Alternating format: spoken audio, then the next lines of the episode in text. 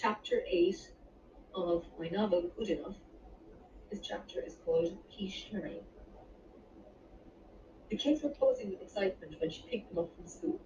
It was Friday after all, which meant no homework, and the sun was shining. Eva surprised them on the drive home when she announced that they would go to Fota Wildlife Park on Saturday after swimming lessons. Yay! They chorused. Can Mark come too? Luke asked about his best friend. Why not? Eva replied. As long as his mum and dad say it's okay. Maybe his mum or his dad. will be corrected. They don't live together anymore either. Oh. They were momentarily quiet until Hannah piped up with, What about Susie? Of course, Susie can come too. Eva knew that it would be easier with the pals than without them anyway, so the more the merrier. Having their friends around would, would distract Luke and Hannah from their usual annoying squabbles over petty little things like where to sit in the jeep and how far to put down the window. Saturday afternoon saw them heading for the wildlife park on Fota Island just outside the city. It was really laid out, with lots of different animals, but the new baby giraffes were definitely Hannah's favourite. Eva strolled as the children sped excitedly ahead from one enclosure to another. Most of the animals weren't enclosed at all, though, as it was more like a safari park than a zoo. There was so much freedom there. They spent a happy three hours exploring the park, stopping off at the cafe for some pizza and ice cream, and of course a coffee for Eva. As they ate, three kangaroos casually hopped past them and went down to the water's edge. The place was teeming with peacocks and all kinds of birds, and they wandered about the place, relaxed in their surroundings. The kids were exhausted after several attempts to outdo each other on climbing frames and monkey bars, and were ready for a quiet evening when they got home. They watched a silly game show together and shared some Haagen-Dazs chocolate ice cream straight out of the tub until it was to king. On Sunday, Eva took them to the leisure club for a swim and then to a hotel for a carvery lunch afterwards. The swim always meant they were hungry afterwards, and they all polished, polished off their Sunday roasts. Eva gently told them about how her business would mean that she would need to take some trips away in the summertime. Hannah was still excited about the prospect of owning a shop, but Luke was a bit more sedate and with a long face asked, What about us? Eva explained that their dad would look after them and that they would also have a holiday on their grandparents' farm, and that cheered him up. Hannah began babbling about her upcoming school tour, and Luke chimed in until each one of them was talking over the other and not quite making sense. But Eva let them talk away, happy with the normality of it all. Monday started another week of school and lots of free time for Eva to work. She sat at her desk, a lot of the time writing lists and drinking way too much coffee. With all the benefits that her laptop gave her, deleting on a keyboard would never give the same satisfaction as crossing an item off by hand. By the time she stopped for lunch, she had several new lists. She had fitting out shop, buying trip to France, and buying trip to US. Her favorite list was called product range wish list. And then there was the boring but necessary list called legal and business admin stuff, and finally groceries. She would have to do yet another big grocery shop after picking the kids up from school. Her own lunch consisted of crust of toasted bread topped with melted cheddar, chopped red onion, and black pepper. While it was scrumptiously tasty, it was more or less the last of the food in the house.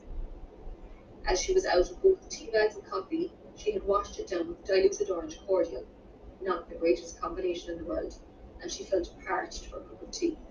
Time to stock up. Checking the cupboards, she added butter and flour to her list of groceries. She was in the mood for baking something with pastry. This mood didn't often descend, maybe once every six months, but when it did, she thoroughly enjoyed it. There was nothing like the smell of home baking wafting through the kitchen. Remembering some scented candles that she had seen in a magazine recently that were supposed to give off the aroma of home baking, she wondered would she try and source some for her store. There were others that smelled like coffee and vanilla too. She added scented candles to her product wish list. A couple of hours later, she was home again with the shopping put away. She pulled out aprons for both herself and Hannah to get messy with flour. They made enough pastry for three quiches, a dozen sausage rolls, and two apple pies. A quiche and apple pie were for their own tea, and the sausage rolls were for lunches. She would freeze the quiche and take the remaining quiche and apple pie down to her mother-in-law's on Tuesday. Eva had mastered pastry making by sticking to a foolproof, no-nonsense recipe for short crust pastry. It dated back to an old secondary school cookery book for a home economics class. Eva liked to add leek to her quiche Lorraine instead of onion. The next morning, after the school run, Eva set off to visit her mother-in-law, who lived about 15 miles outside the city. Armed with her apple pie and quiche, she felt apprehensive as she approached the door. Mary, however, was delighted to see her. She greeted her like a long-lost friend. Wiping away a tear, Mary brewed up a pot of tea and cut and both a thick slice of apple pie. Eva, I'm thrilled that you came, she said. I was worried that you wouldn't want to see me anymore. Mary, of course I'll always want to see you, Eva replied. I don't want to pry, Eva. I don't want to upset you, but is there any hope for you and Alan? Eva shook her head slowly. I'm afraid not, Mary, she replied sadly with tears in her eyes. Our marriage is over, and he has finished it off completely by moving in with his girlfriend. I'm sorry. I'm so sorry. And I'm so cross with him. He tells me nothing, you know, and I'd be afraid he'd get odd if I asked too much. He brought the kids out for dinner the Sunday before last. And it was just so lovely to see them. I know. They told me all about it. They love visiting here. Actually, Mary, the main reason I'm here is to ask you for a big favour. I'm hoping to go over to Boston and stay with my friend Elaine in August. It'll be a bit of a business trip, actually. Uh, I was wondering, could you take the kids for a week or ten days? I'd be delighted to, Eva, delighted, she beamed. Anytime at all, you know I love to see those kids. And they love to see you. Hannah says her favourite chore is collecting the eggs on Grant's farm and wants to know why we can't have a hen shed. A hen shed in the city, Mary chuckled. I'm sure your neighbours would love you for the noise and the smell. I'm sure they would. Eva, there is something you said, and I know I shouldn't pry, but go ahead, Mary, what is it? Well, it's just, are you sure that Alan has moved in with someone else? I just can't imagine it. Am I sure? Well, to be honest, I haven't asked, but I presume that's where he went when he moved out, as there were still tenants in the apartment back then. But he didn't, Eva. He didn't what? He didn't move in with someone else after he left home. No evil of he came here. He just turned up and said he couldn't talk but but needed to stay for a while. Oh? Eva was truly baffled. Yes. He stayed here for two weeks and then he moved into the apartment. He hasn't said anything about a girlfriend or anything else. Really? I just presumed that that was where he went. And are you sure there is a girlfriend? Of course there is. Sure, Daniel was the one who told me. I see. I'm sorry for asking you that. I just don't want it to be true. I know. After finishing another cup of tea, it was time for Eva to leave, and Mary hugged her warmly before she left. Eva felt happier inside, knowing that there were no bad feelings between her and her mother-in-law. If anything, it was the opposite, and it was good to know they would still stay close. Mary was always going to have a special place in Eva's heart. It was like the mother that she had never really known. Mary had helped them out so much in the first couple of months when Luke was a baby, and again when Hannah arrived. She had come over and cooked their dinners and baked her renowned brown bread. She was like a mother to Eva, and it meant the world to her that they would stay close. It would be through Eva's children rather than Mary's son now, but they would have that bond forever, no matter what happened between her and Alan. She could see how disappointed she was in Alan how desperate she was for them not to break up. It was a surprise, all right, though, to learn that Alan hadn't been shacking up with the mistress, though. What was the story there? Eva wondered. Was she living with him now, she suspected? And if she was, where did she go when the kids were over for the weekend? Maybe they weren't living together at all. Not that that should make any difference, but it kind of did. Eva collected both Luke and Hannah from school and told them about her visit to Mary's. Hannah was particularly delighted to hear about staying on the farm almost. Did Gran say I could help with the eggs and the baking? she queried. Of course she did, sweetheart. She loves to have you help out.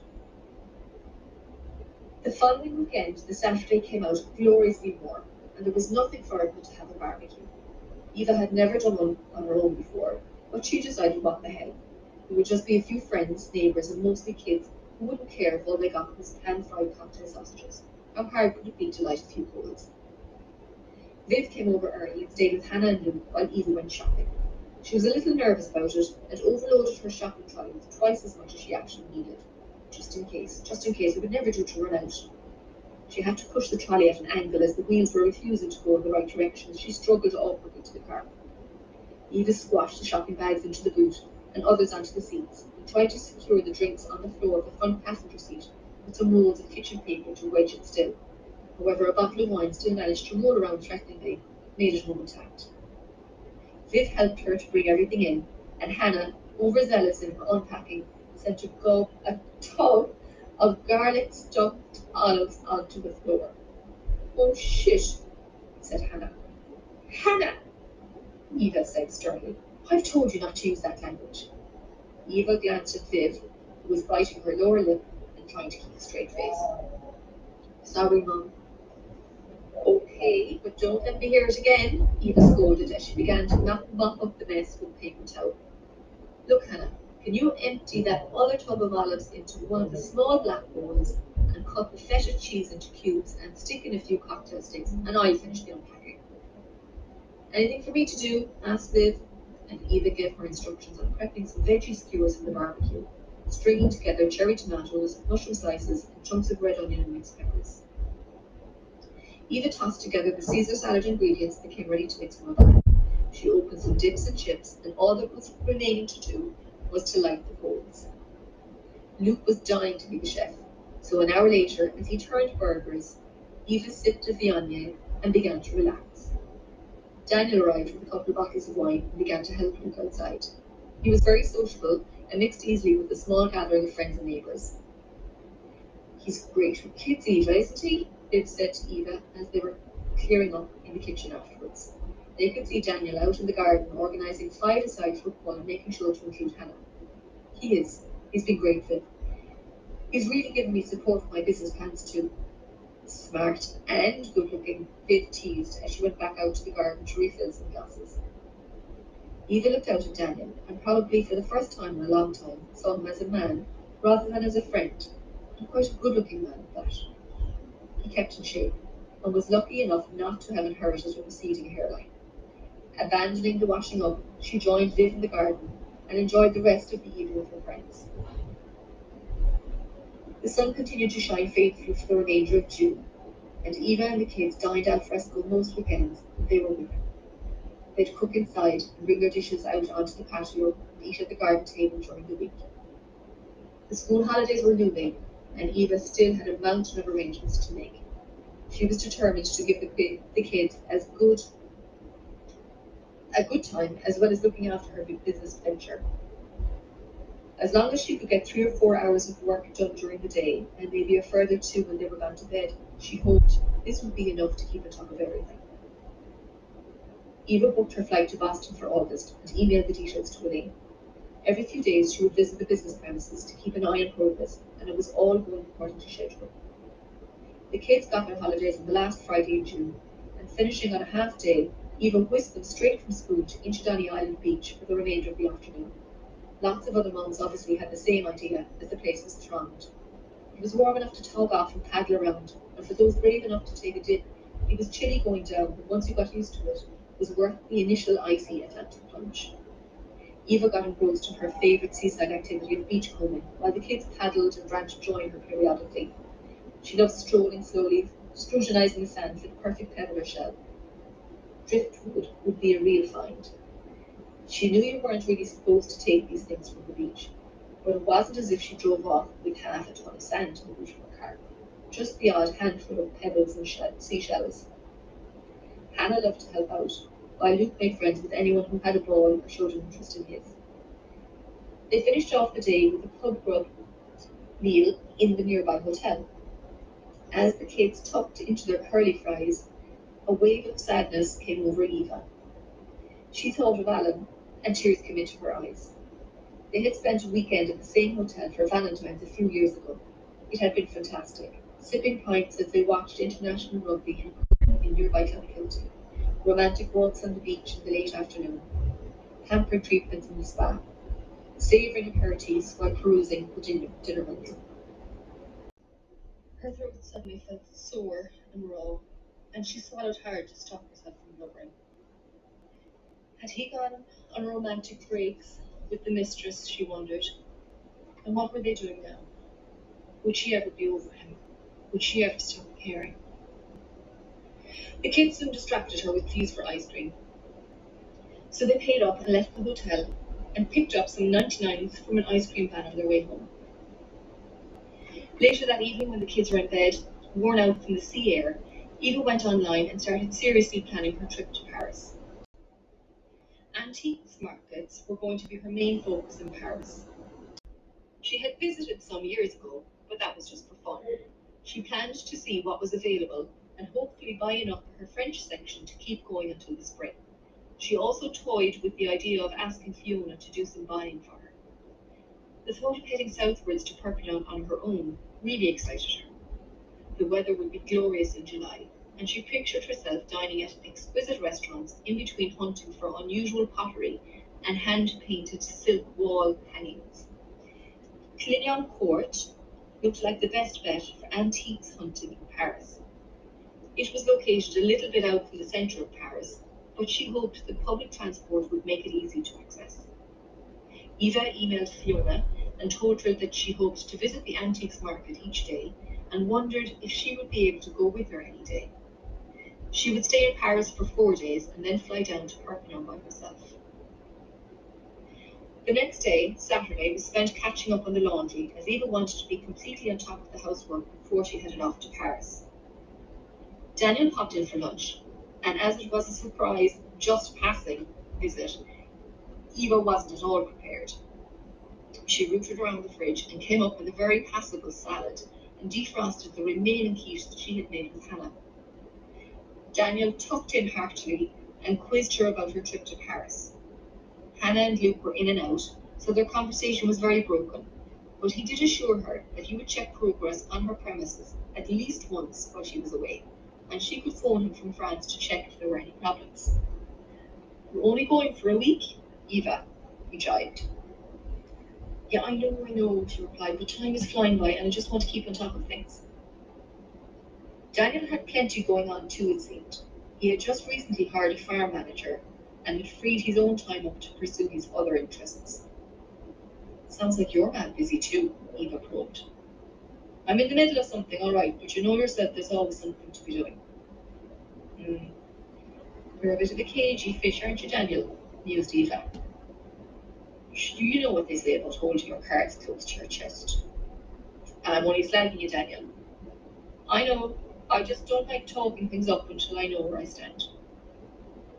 I know what you mean. I'm like a super sleuth myself and haven't said anything to the neighbours about opening the store. I'd say half of them are convinced I'm having an affair of my own. I'm so evasive about my comings and goings these days. Daniel hung around and played soccer with the kids in the back garden for a little while before he headed away. Just minutes after he left, the doorbell chimed, and Eva thought he must have forgotten something, but was surprised to see Viv standing there instead. Viv, how are you? I thought you were Daniel, who just left. Yeah, I literally bumped into him as he was coming out. So you're Miss Popular today, aren't you? She teased. Ha ha, Eva replied dryly. You know full well he's just a friend. Viv had a carrier bag full of summer clothes with her. I thought you might like to borrow these for France, she offered, handing over the bag. Wow! Eva was chuffed when she pulled out a couple of cotton summer dresses. One was pale pink with a tiny daisy printed pattern, and the other was primrose yellow with a halter neck and very low back. Viv stayed for tea, and they nattered away about everything and anything until it was bedtime for the kids. Viv had dumped her latest short-lived fling and had some new guy in mind. Apparently she had been interested in him for a few months, but he had yet to show any real interest. When the kids were in bed and Viv was gone home, Eva had a long soak in the bath. She gave herself a good scrubbing with a sea salt based exfoliating scrub before getting out. She planned to put on a fake tan in the morning, so she slathered body lotion all over herself and took her time rubbing it in. She read some magazines for a little while until she drowsily drifted off into dreamland. A light tapping sounded on the bedroom door and woke her. The door opened very slowly, and there was Hannah and Luke struggling with the breakfast tray between them. Happy birthday, they chorused. What a lovely surprise, thank you so much. Eva injected as much enthusiasm as she could muster at seven o'clock in the morning. The kids were chuffed with themselves and piled into the bed beside her, and they all munched happily on very crispy toast with marmalade, washed down with orange juice. She silently toasted her 37 year old self. Do you have to go away to Paris, Mummy? Hannah asked solemnly. Oh, sweetheart, it's only for a week. And Daddy will mind you, and you'll have Luke as well. I want you, Mum. Her voice was faltering, and her eyes were beginning to water. And I want you, sweetie, so I will only be gone for eight sleeps, and then I'll be back. And I'll bring you something nice. Sure, I won't be going until next week, so I tell you what, we'll do whatever you want to do today. Can we go to the toy shop? asked Luke. And can we go to McDonald's? Hannah implored.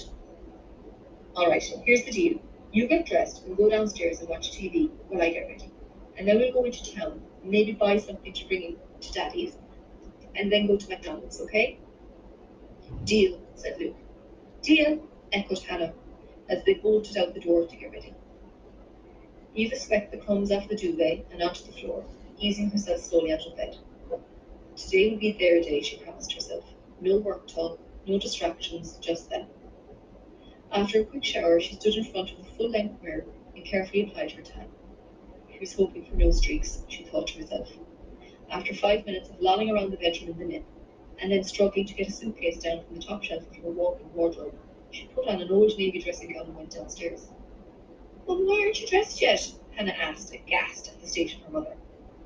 I just need one cup of coffee first, Eva pleaded, and another five minutes for this tan to dry a bit, she added in a whisper. You could dress straight away if you believed what said on the bottle, but Eva didn't trust that notion and liked to give the tan a bit of time to settle. Taking her coffee up to her room, she almost tripped over the suitcase and pushed it under the bed, anticipating packing for her Paris trip. Sitting at her dressing table, she filed her nails, giving the tan just a bit more time to soak in. She opened her birthday cards and a present that Viv had left for her, a simple gold bracelet. Scrolling through birthday, birthday messages on her phone, there was nothing from Helen. Twenty minutes later, she was dressed. She wore faded denims and a blue sweaty Betty sweatshirt with trainers. She didn't want to wear anything too clingy as her tan developed. So we're off then, she called to the kids as she stood jangling her keys in the hallway. After a fairly clear run, they had the jeep parked in the city multi-story car park by half past one. Eva was tempted to crawl into the homeware section of the department store, but reminded herself that despite it being her birthday, today was a day for the kids, and headed out through the automatic doors and down Naylor Street to Smith's Toys. An hour passed easily, and they both got what they wanted. Then they strolled across Patrick's Bridge and down MacCurtain Street to an entertainment centre. Eva picked up the Sunday paper in newsagents on the way and happily read while Luke and Hannah went into the play zone. Luke was back after 15 minutes complaining that it was boring, so they decided to do some bowling instead. Eva played with them and was sure that the dad in the next lane was giving her the eye. Perhaps it was her imagination. She was sure that he had smiled at her and felt strange. By the time they crossed back over the river, they were all ravenous, and Eva convinced them to go for a freshly baked pizza and homemade ice cream at a nice restaurant rather than a Happy Meal. Dipping a spoon into Hannah's Death by Chocolate, Eva people watched from the cafe window looking out onto Oliver Plunkett Street, admiring some of the style. Eva dug down to the bottom of Hannah's dessert to scrape out a spoonful of warm, chocolatey syrup mingled with chocolate ice cream. They finished up and drove home via Douglas Village, stopping off at the park on the way. Luke was getting too old for it and preferred to kick his ball around, but Hannah still loved the climbing frames, slides, and rope bridges. Sitting on a bench, Eva looked around and wondered for the second time that day whether it was her imagination or was she on the receiving end of an admiring eye. Nope, she caught him again. This guy was definitely looking at her. She didn't reciprocate, but it did feel nice to be noticed. She had long forgotten what that felt like. It felt nice. The first weekend of the school holidays came to an end, and Eva had just one more week to go before heading off to Paris. As she tucked the kids into bed that night and looked at their content, content wiped out faces, she had serious misgivings about going to Paris. There had been so much upheaval in their short lives over the past few months that it didn't seem fair to take off and leave them for a week. But what if something happened to her? She wrote a note to herself to look into updating her will, and with some morbid thoughts filling her head, she tried to get to sleep. Despite a fitful night, things did not seem as dubious in the morning, and she reminded herself that she needed to stop thinking about everybody else. She made arrangements with Alan to come and collect the kids and take them over to his place that Thursday evening, because she would be flying out early on Friday morning. Eva had yet to see Alan's house. He had recently decided to move from the city centre apartment to the suburbs, as he didn't think it was suitable for the children. He was now living in a four-bedroom detached house in a new development in Ballincollig. With the link road to the city, there was a vast amount of development to be undertaken in the area. It was said to become the new Douglas, apparently. She didn't know what the story was with his girlfriend, and whether she had moved in with him or not. But Eva had made it quite clear that under no circumstances would she tolerate the kids staying over with Alan and him having another woman there.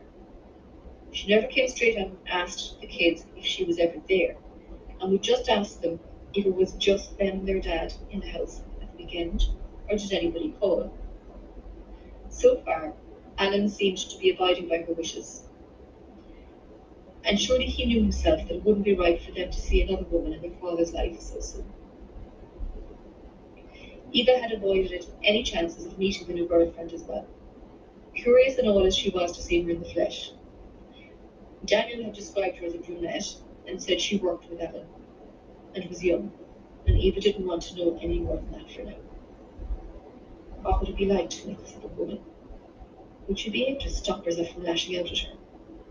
She had visions of grabbing her by the hair, dragging her to the ground, and banging her head off the pavement. She could almost hear the hollow thud of the skull on concrete, or a slap, a really sharp, satisfying, stinging slap that connected perfectly with her cheek. That kind of thinking did her no good at all, and so she just tried to accept things. Maybe this girl had seduced Alan, but whatever way things were played out, he was the married one, and he was the betrayer. Saying goodbye to the kids as they drove off with their father on Thursday evening was really, really hard. It had taken bones of an hour to pack for Hannah and Luke.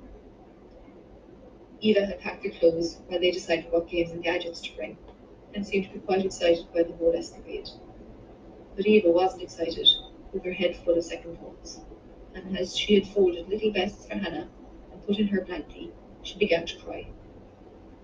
The kids didn't notice her red, watery eyes as she forced smiles and hugged them at the door as they left with Ella. Yes, I'll bring you back something nice, she answered as they waved goodbye to her from the car.